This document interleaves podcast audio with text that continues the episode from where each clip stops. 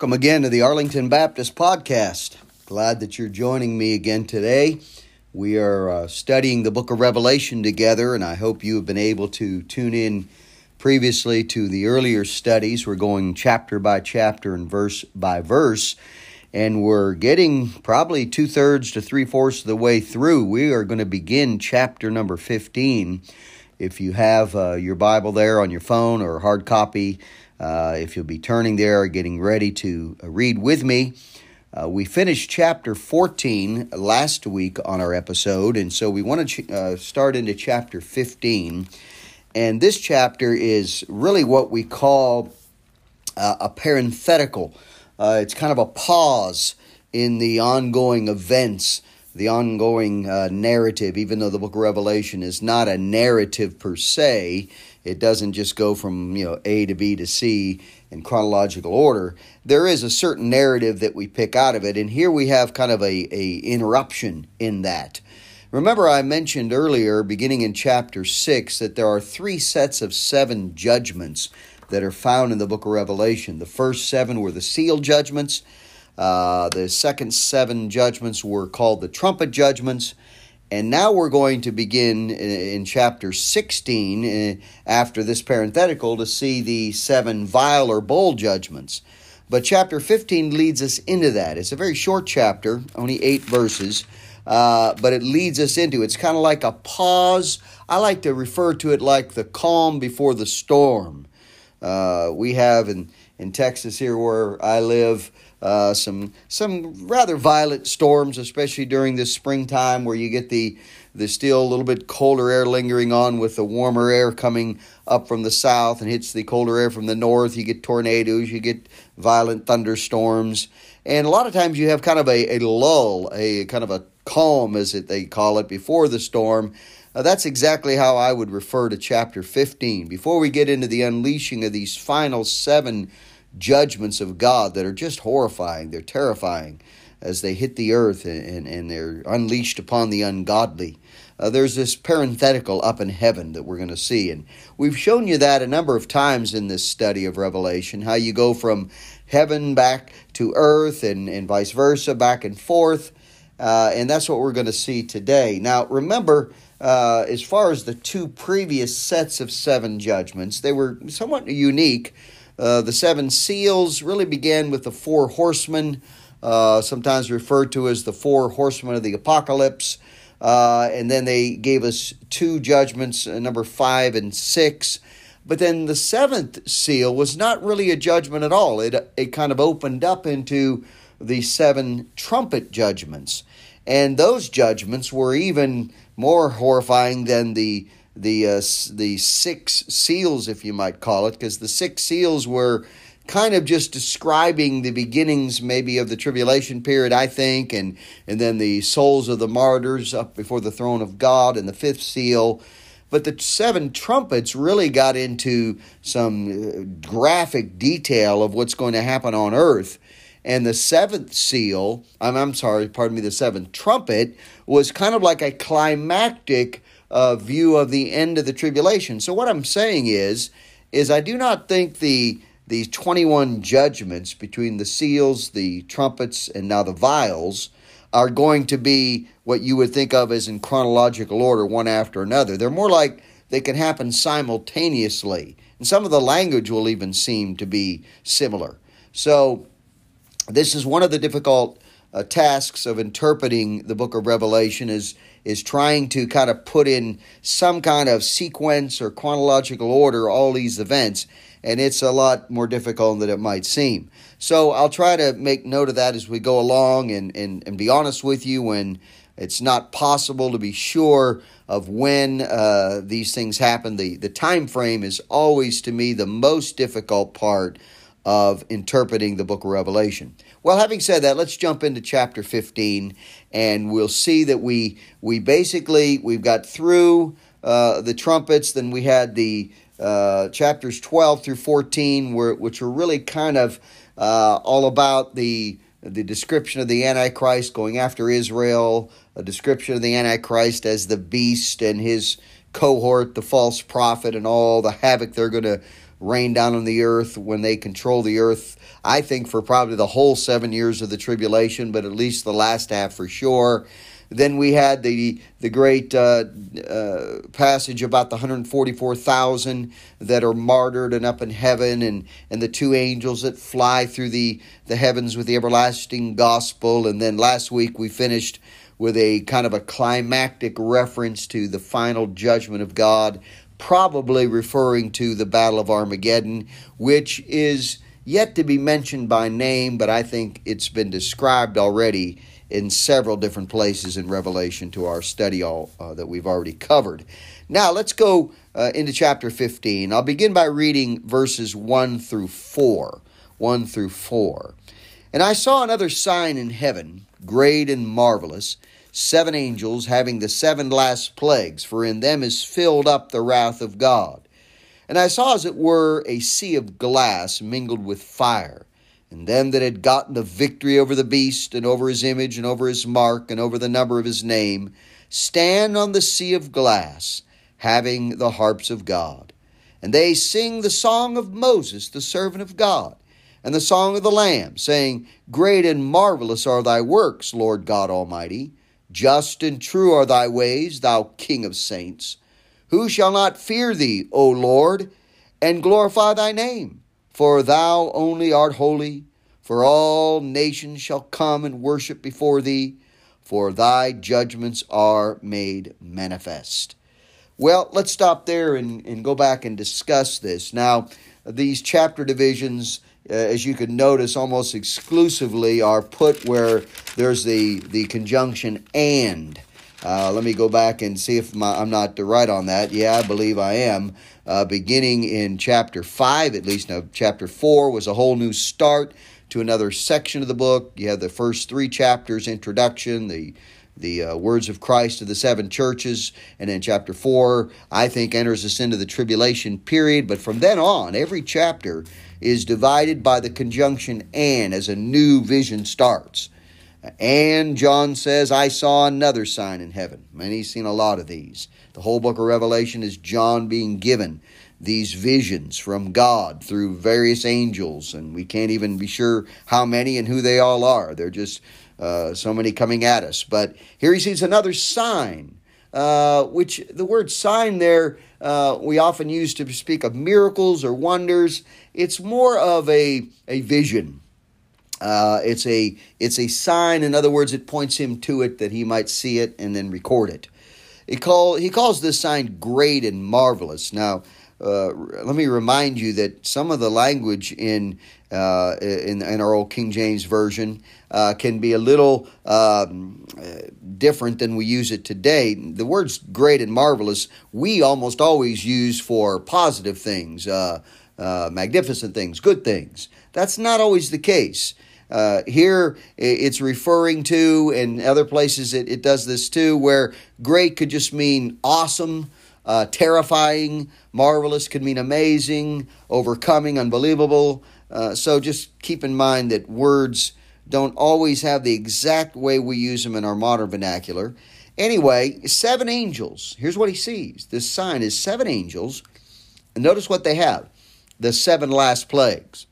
We're going to refer to those as the 7 vile judgments, but they won't come till chapter 16, so we'll hold off on that. But notice the description, and this pretty much sums up what we're going to see. For in them, in these 7 last plagues, is filled up. What does it mean, filled up? It's kind of like you get to the full extent of a glass. It's been pouring up and up and up, and now it's full. We've seen God's judgment already being poured out, but now this is the end of it. This is the finale of it. This is the filling up, the end of it, the climax of it. And so it's called the wrath of God. Boy, what a statement. The judgment, the anger of God upon a wicked, Christ-rejecting world. Remember, we have to see that God's attributes are all in perfect harmony. He is a God of love and of mercy and of grace and of patience and long-suffering and gentleness and goodness and kindness. But he's also a God of holiness and righteousness and wrath and judgment upon those who reject him. And so this book of Revelation is kind of a balance to what we might say all the other positive attributes of God that we think about as far as I mean by positive, meaning the kindness, the mercy, the approach of God's grace. But here we're coming to God's wrath. And we see a lot of that in this book. Now going on, he sees another vision there. And I saw as it were. Now these phrases are so intriguing. As it were, or like as. It means that they're not exactly, it's not exactly a sea of glass. I mean, that's just a, you know, paradox of terms. You can't have a sea that's made of glass, but it looks like that. Have you ever seen a very calm lake? And you can say, kind of from the Bible, I think we get the terminology from the Bible first, that it was just like as smooth as a sea of glass. It was as calm as glass. And so, meaning no ripples, no waves, no turbulence. And he sees this sea of glass mingled with fire, and fire is always judgment. And really what we're seeing here is a scene before the throne of God. We have seen this throne mentioned several times already. Back in chapter 4, verse 6, chapter 5, verse 8, very similar to the language here. This is before the throne of Almighty God. And notice who's there. Again, we have the martyrs. These appear to be a group of martyrs. We're not exactly sure which ones, but notice what it says. And them that had gotten the victory over the beast. These are tribulation time martyrs. These are tribulation period martyrs that died sometime at the hand of the beast. But he calls it a victory. You might say, wait a minute, they were killed. Could that be called a victory? Yes, it's a victory. Blessed are the dead which die in the Lord. Remember from last week's lesson? Henceforth, yea, saith the Spirit, that they may rest from their labors and their works do follow them. Oh, praise God. These martyrs have won the victory. The Antichrist might have thought he defeated them by killing them, but no, they live forever. They have already resurrected to be absent from the bodies, to be present with the Lord. They're already with Christ, and he's going to be judged forever in hell. And it says they got the victory over his image because they didn't succumb to it. They didn't submit to it. They didn't recant their faith and fall for his lies.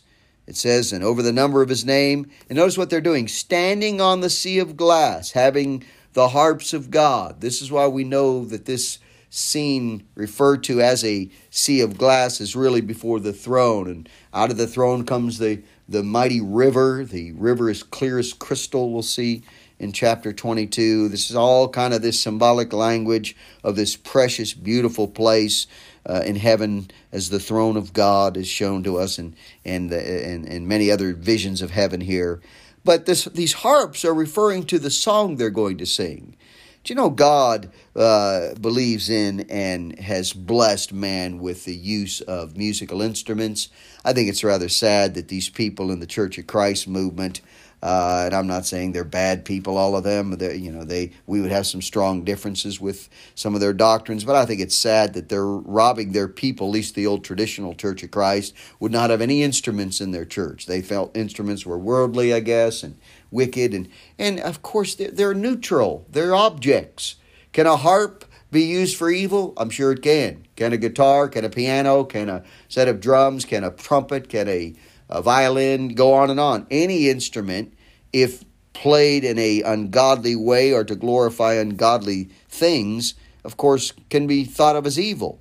But those same instruments can be used to glorify God. And here we have an example of God showing these saints, these martyrs, having harps, having the harps of God. They belong to God. He gives them these harps.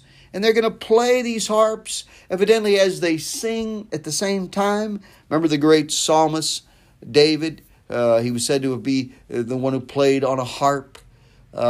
Instruments are in the book of Psalms. There's even high-sounding cymbals. I know people kind of equate drums with rock music and loud, raucous, worldly music. And I agree with that. For the most part, there is much ungodly music out there, and the devil is the instigator of that wicked music. But we don't have to think that every instrument is ungodly. It's just like anything else. My phone. My phone is a wonderful tool, and I'm recording this podcast on it. Here's this little device. It's like a little computer that I'm able to have an app on here that I can record a podcast and send it out really around the world. Anybody who wants to get on our podcast from any podcast a site that they can tune into. And so what I'm saying is this cell phone can be used for evil, yes, but it can be used for good. So people sometimes, I think, take a extremely narrow position that doesn't need to be the position taken. So here these harps are used for good. Look at the song they sing. And they sing the song of Moses, the servant of God. That's a great statement. He was the servant of God. What a great man Moses is and was. He's found so many times in the Bible. And remember, this song, now I'm not sure what song this is for sure. It doesn't tell us other than it gives us some words here that are really taken out of Jeremiah and the Psalms. At least they're quoting that. But remember, Moses, after the drowning of the chariots and soldiers of Egypt that tried to pursue Moses and the children of Israel through the Red Sea, that God had parted the waters and made the dry land for his people. Remember that? After God returned those waters and killed those wicked Egyptians, Moses leads the children of Israel in a song. He's like the song leader in Exodus chapter 15. And later his sister Miriam leads the women in a song service, if you will. And so I don't know what this song is, but when it says the song of Moses, the servant of God, it may have some of the same kind of rejoicing. Maybe it just means it's the same praise that Moses and the children of Israel gave to God after he gave them great victory. Now these martyrs have gotten great victory by overcoming the Lamb, not recanting their faith, going to heaven and standing before God and his throne. And so it says the song of Moses, the servant, but I love this. Now we have this added, and the song of the Lamb. Wow. It's almost like maybe Moses is referring to the Old Testament, or symbolic of the Old Testament. The Lamb, capital L, is Christ. We've seen that so many times. He may be referring to the New Testament saints, although Christ is God. He's always been there in Old and New Testament. But it may be that's why it calls it the Song of Moses, maybe the servant of God in the Old Testament. The Lamb is pictured as the servant of God in the New Testament. He gave his life for the sheep, the Lamb of God, which taketh away the sins of the world. And by the way, Jesus was not anti-music, and I don't think he was anti-instrument either. But we do know that right after he observed the first Lord's Supper in the upper room, right before he would go out to be arrested that night and crucified the next day, the Bible says in a very short little statement, and they sung an hymn. And going out, they sung an hymn, probably the Psalms, I'm sure, one of the Psalms. And by the way, speaking of the Psalms, this is where the quote comes from. It comes also from kind of verbatim, not exactly word for word, but verbatim pretty close. In Jeremiah 10:7 and Psalm 86:9, my study Bible gives that reference. If you have a good study Bible, it's going to give you those cross references that'll help you. Great and marvelous. Man, these Psalms and so many other parts of the Bible are just given to praise and adore God, to magnify him, to lift him up and worship him. Worship is attributing value, worth to God. And I love this song of praise. Look at these lyrics. Great and marvelous are thy works, Lord God Almighty. Now, we're going to see that his works that are being praised here are really his works of retribution, his works of revenge on the enemies of God. Who shall not fear thee, O Lord, and glorify thy name? Anybody that doesn't is in deep trouble, for thou only art holy. Oh, there it is. He is so holy, he cannot tolerate or stand for sin, and ultimately it will all be judged. I like this. For all nations shall come and worship before thee, for thy judgments are made manifest, are made known.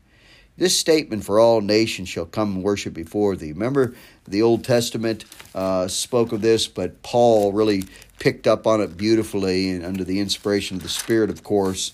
And he said there in Philippians 2, one of my favorite books, wherefore God also hath highly exalted him, Christ, the Father has exalted the Son and given him a name which is above every name. And here it is, that at the name of Jesus every knee should bow, and of things in heaven and things in earth and things under the earth, and that every tongue should confess that Jesus Christ is Lord, of the glory of God the Father.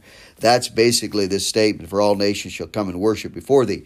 Now, it could refer to all the nations that are saved, that go into the kingdom, yes, but I want to use the more fuller explanation or interpretation to say that everyone whether they're in heaven, earth, or under the earth, Paul just quoted, are going to bow the knee and confess with the tongue that Jesus is Lord.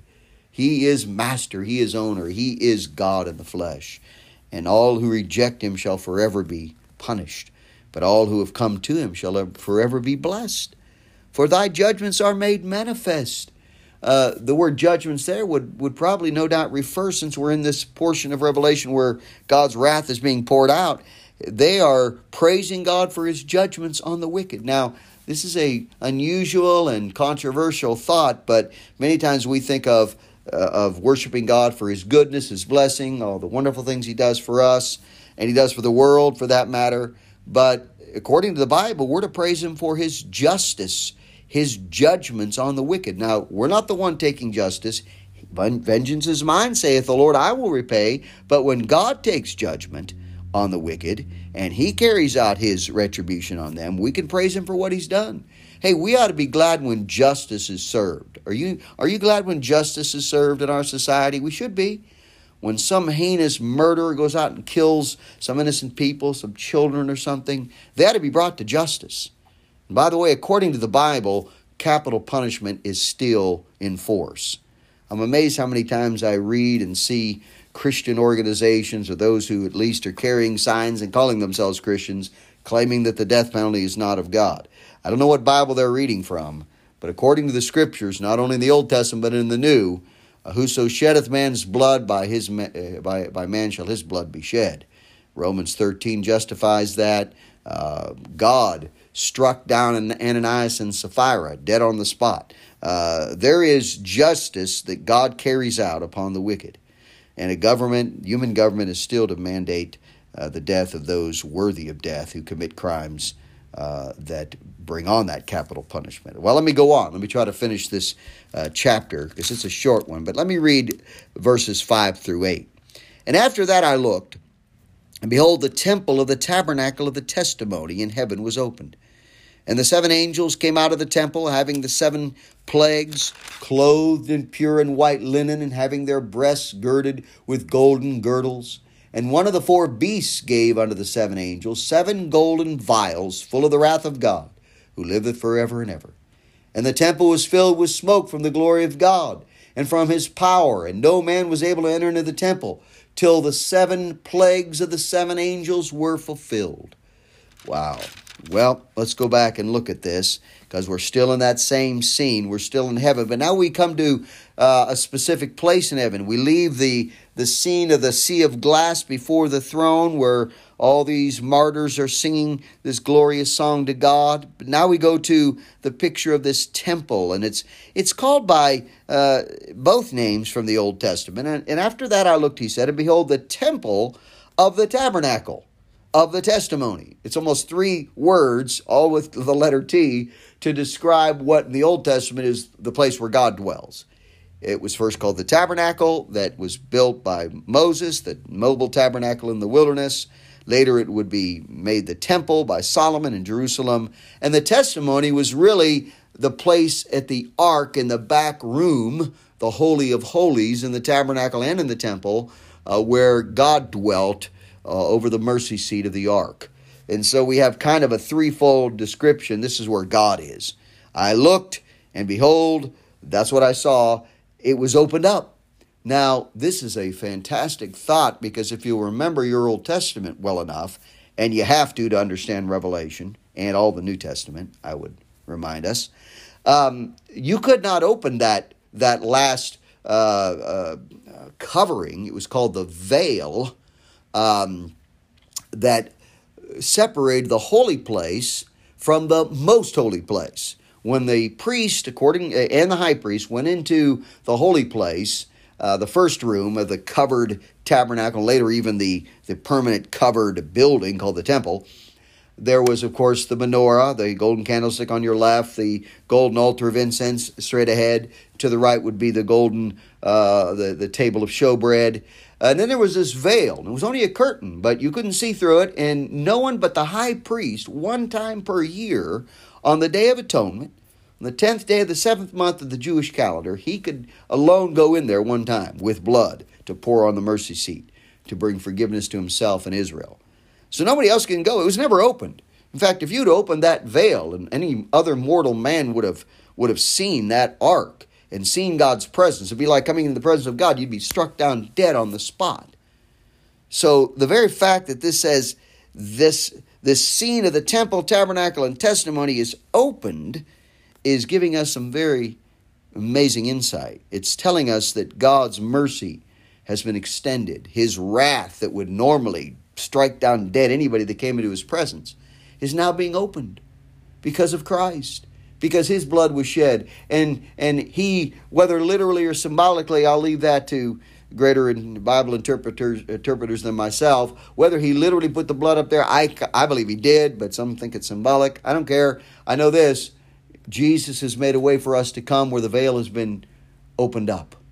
Remember what we saw in Hebrews 4? Let me go back to that great passage on prayer, but it's a great thought. Hebrews 4, let us therefore come boldly under the throne of grace, that we may obtain mercy and find grace to help in time of need. We have been given that access.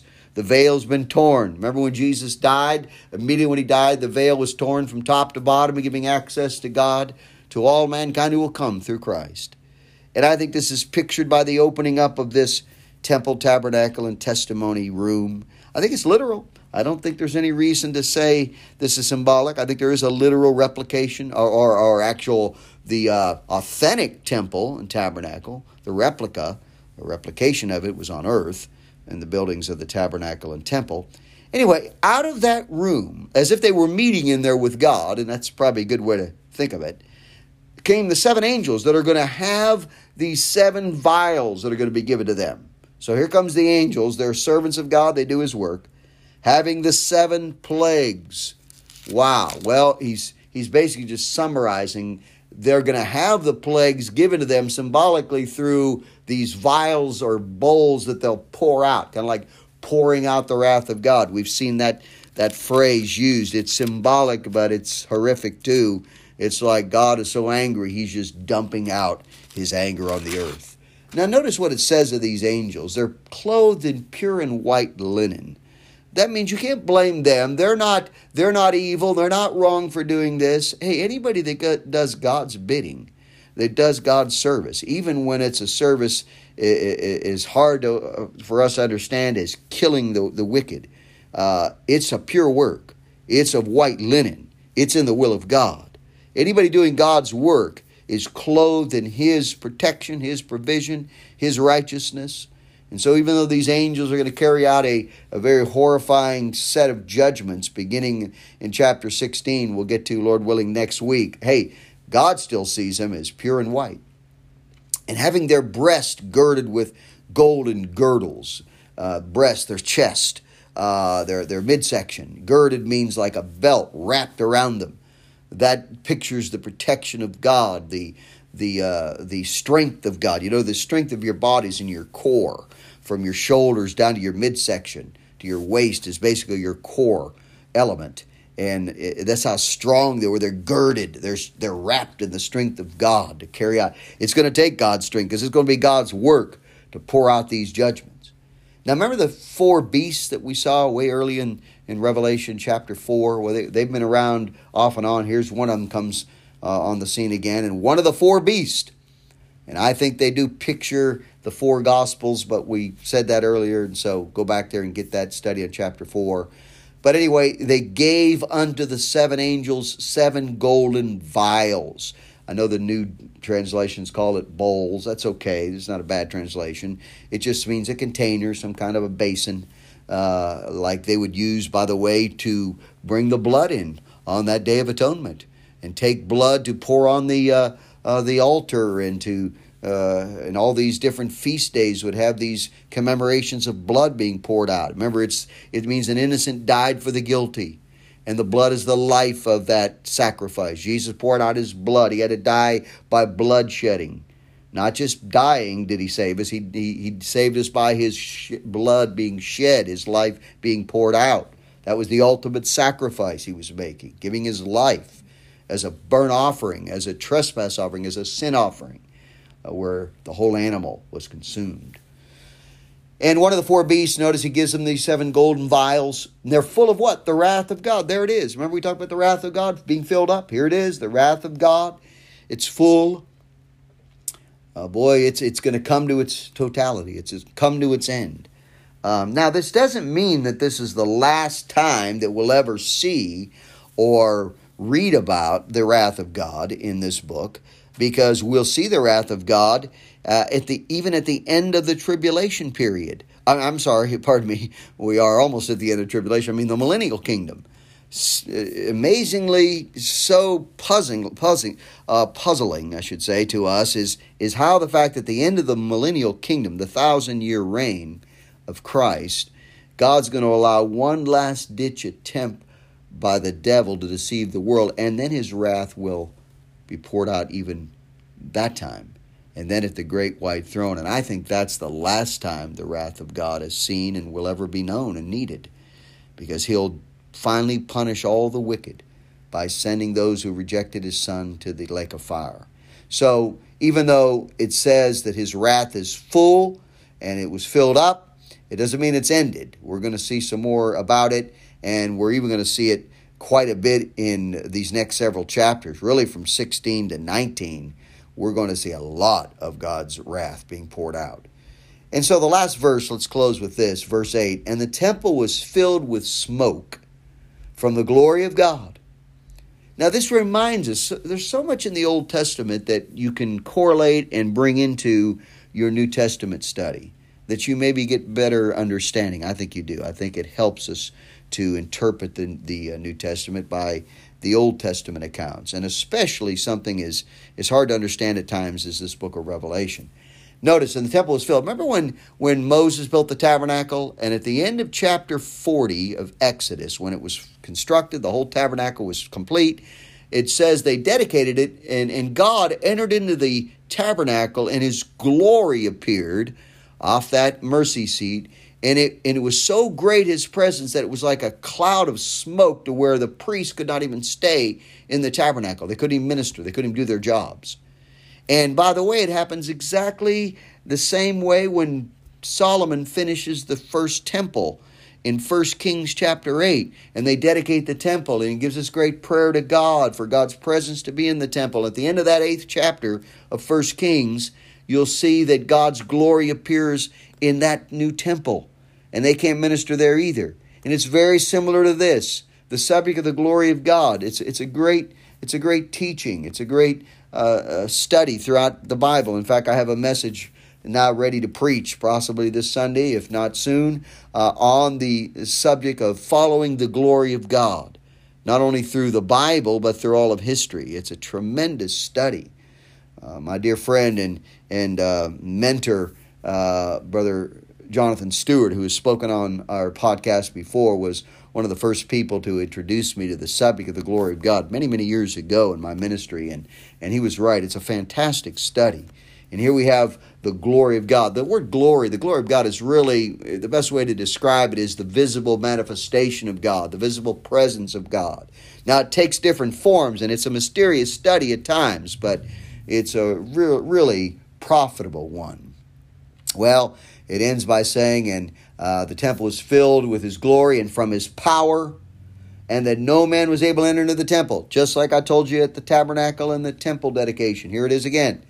I tell you, when God shows up, man is silent. Let all the earth be silent before him.